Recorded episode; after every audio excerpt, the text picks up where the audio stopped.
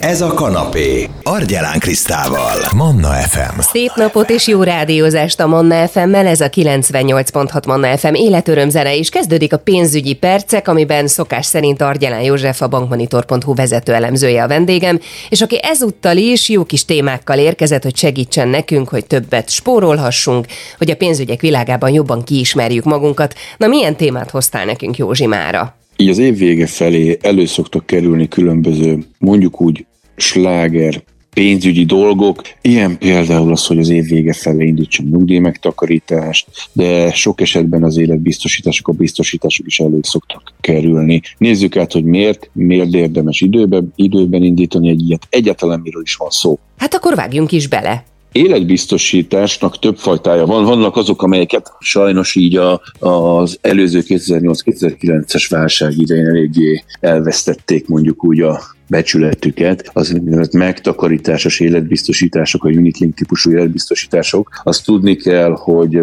ezeknek a piaca jelentősen átalakult és jóval szabályozottabb lett, hogy ez egy olyan biztosítási típus, ahol mondjuk a biztosítási védelem idézőjelben másodlagos. A fontosabb tényező az, hogy egy megtakarítást indítunk, amely hosszú távra szól, rendszeres befizetések alapján jellemzően bár vannak egyszeri befizetésű megtakarításos életbiztosítások is, és kvázi így takarítunk meg, és meghatározott időszak után, vagy nyugdíjas éveinkig meg vannak nyugdíj célra szólók, vagy szabad célok esetén is hosszú időtáv után felszabadítjuk az összeget, és fel tudjuk használni a pénzt. Mi a másik fajtája az életbiztosításoknak? Vannak úgynevezett klasszikus biztosítások is, amikor nincsen megtakarítás a biztosítás mellett, mögött, hanem kifejezetten bizonyos negatív események bekövetkezte ellen véd a biztosító, illetve hát nem is véd ellene, hanem hogyha ezek bekövetkeznek, akkor ugye szolgáltat, tehát kapunk vagy egy egyszerű összeget, vagy még valami rendszeres térítést.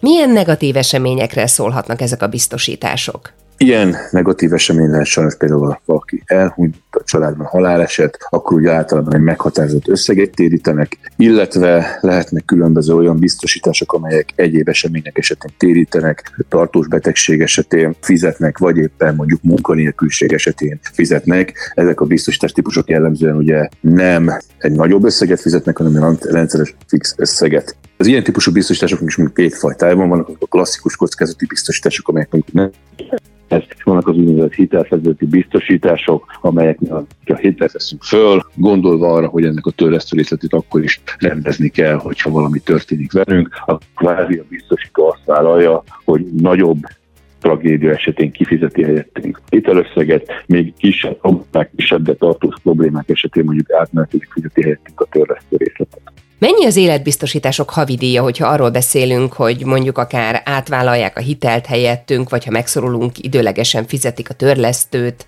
Az ilyen típusú kockázati biztosítások esetében az, hogy mennyi lesz a díj, az nyilván nagy mértékben függ attól, hogy mekkora összegre kötjük a biztosítást, tehát hogy mekkora összeget fizessen a biztosító különböző események esetén, illetve függ attól is, hogy milyen kockázati csoportba sorolódunk, tehát például attól, hogy az életkorunk, testsúlyunk, egyéb egészségügyi tényezőink milyenek, és ezek alapján kalkulálják a biztosítás díjat. Ezek közül talán az egyik legtranszparens, tehát legjobban átlátható és megismerhető tényező az maga az életkor, ráadásul az életkor egyben az is, ami nagyon-nagyon nagy mértékben befolyásolja azt, hogy a biztosításnak mekkora lesz a díja. Ez miért fontos amúgy, és miért van így?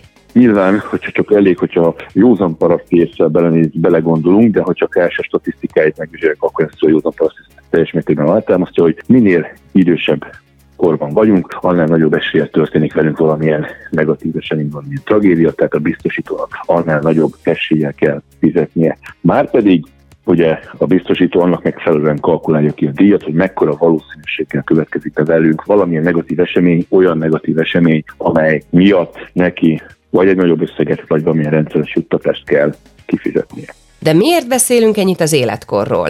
Azért, mert ugye nyilván megértjük és belátjuk, hogyha fiatalabban kötünk biztosítást, akkor uh, olcsóbb lesz maga a díja is, de annak a mértéke, hogy milyen mértékben lesz olcsóbb a biztosítás, azért eléggé megdöbbentő. Induljunk ki abból, hogy mondjuk valaki 10 millió forint biztosítási összegre köti meg a biztosítást, és azt mondja, hogy ha vele történik valami nagyobb tragédia, akkor ezt a 10 millió forintot fizessék ki a családtagoknak. És Ugye ezek általában van egy időtartam is, hogy mennyi időre szól ez a biztosítás. Induljunk ki abból, hogy az aktív évek végéig, ez ugye Magyarországon 65 év, tehát 65 éves korig szóljon ez a biztosítás. Milyen tényezők befolyásolják a díjszabást? Nem mindegy, hogy mikor indítjuk ezt a biztosítást. Hogyha 25 évesen indítjuk ezt a biztosítást, akkor a biztosító azt gondolja rólunk, hogy fittek vagyunk, egészségesek vagyunk, még fiatalok vagyunk, ezért egy olcsóbb biztosítás díjat fog megállapítani számunkra. Ez valahol egyébként a jelenlegi gyakorlatban valamivel 5000 forint fölött lesz. Ha ezt a biztosítási díjat ö, rendezzük, akkor ugye meg, meg, megkapjuk a biztosítást, ráadásul ez a díj az idő elrahattával, tehát hogy mi egyre idősebbek leszünk, nem fog változni. Tehát nekünk 25 éves korban kötjük, akkor kvázi 40 éven keresztül ezt a díjat kell fizetnünk.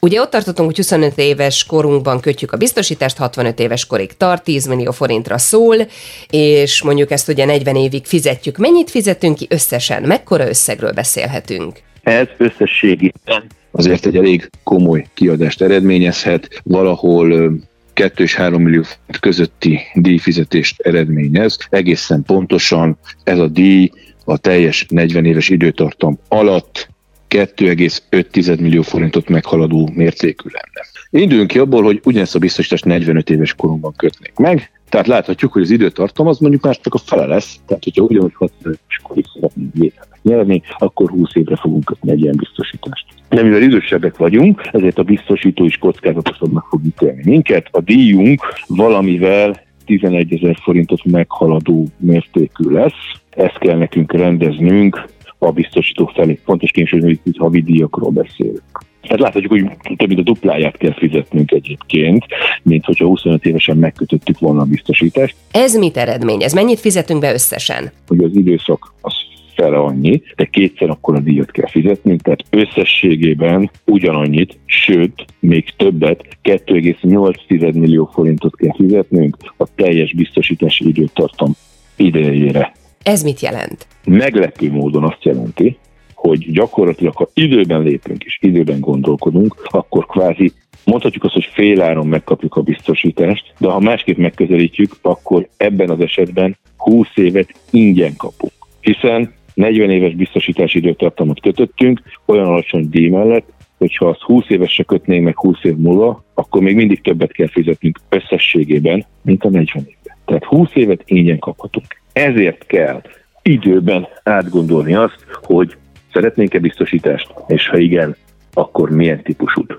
Igen, ez egyben azt is jelenti, hogy már olyan életkorban érdemes ezen elgondolkozni, amikor még az ember nem szokott biztosításokról elmélkedni. 27 éves korban ugye az ember, vagy 30 éves korban még nem gondol elsősorban arra, hogy vele bármilyen tragédia történik, hiszen nagy valószínűséggel nem is fog.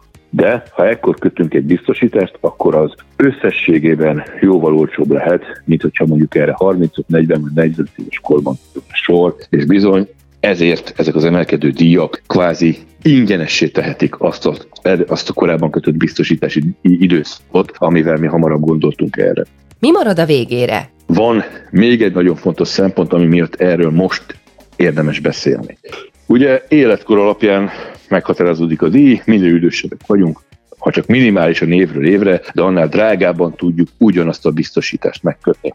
Igen ám, de a biztosító nem azt nézi, hogy mikor van a születési dátumom, és hogy azt követő naptól emelkedik a díj, hanem ő az évet nézi, azt nézi, hogy 2024-ben hányadik évemet töltöm be, és azt fogja nekem kvázi meghatározni a díjamat. Márpedig a biztosító az alapján határozza meg az évet, hogy mikor indul maga a biztosítási szolgáltatás, ez jellemzően a megkötés hónapját követő hónapban szokott elindulni. Mit jelent ez most ránk nézve? Ha én most decemberben kötök egy biztosítást, az januárban fog indulni, ha januárban indul, akkor már 2024-et írunk, tehát egy évvel idősebbnek fog tekinteni a biztosító. Tehát még novemberben, ebben a durván bő másfél hétben furcsa módon olcsóbban tudunk biztosítást kötni, mint hogyha ezt decemberben vagy jövő évben tennénk meg. Éppen ezért, aki valamilyen ilyen típusú biztosításon gondolkodik, kockázati életbiztosításon, legyen szó halálesetéről, munkanélküliségről, tartós betegségről, vagy bármilyen más típusúról, annak érdemes gyorsan döntenie, mert ha csak minimálisan is, de olcsóbban megkaphatja még ezt a biztosítást jó eséllyel, mint hogyha ezt decemberben kötnék meg. Nagyon szépen köszönöm Argyelán Józseffel, a bankmonitor.hu vezető elemzőjével beszélgettünk méghozzá az életbiztosításokról, és egyáltalán nem véletlen, hogy ilyenkor novemberben került szó az életbiztosításokról, hiszen hogyha novemberben kötünk még életbiztosítást, az még az idei évre vonatkozik, a decemberi pedig januártól lép majd életbe. Tehát, hogyha szeretnénk azt, hogy az életkorunkat egy évvel korábbinak számolja a biztosítás, és tudjunk spórolni akár a havidíjon is, akkor érdemes még most észbe kapni, ha valaki abszolút fontolgat ilyen típusú pénzügyi lépést. Egyébként a beszélgetésünk teljes egészében visszahallgatható a Manna FM podcast felületén, akár itunes akár Spotify-on lehet keresni, és persze ott vissza lehet hallgatni az összes korábbi beszélgetésünket, és ugye a Csok Pluszról is nagyon-nagyon sok infot megosztottunk már, de arról is, hogy például hogyan érdemes bankszámlát választani, hogy minél több összeg maradhasson meg a zsebünkben.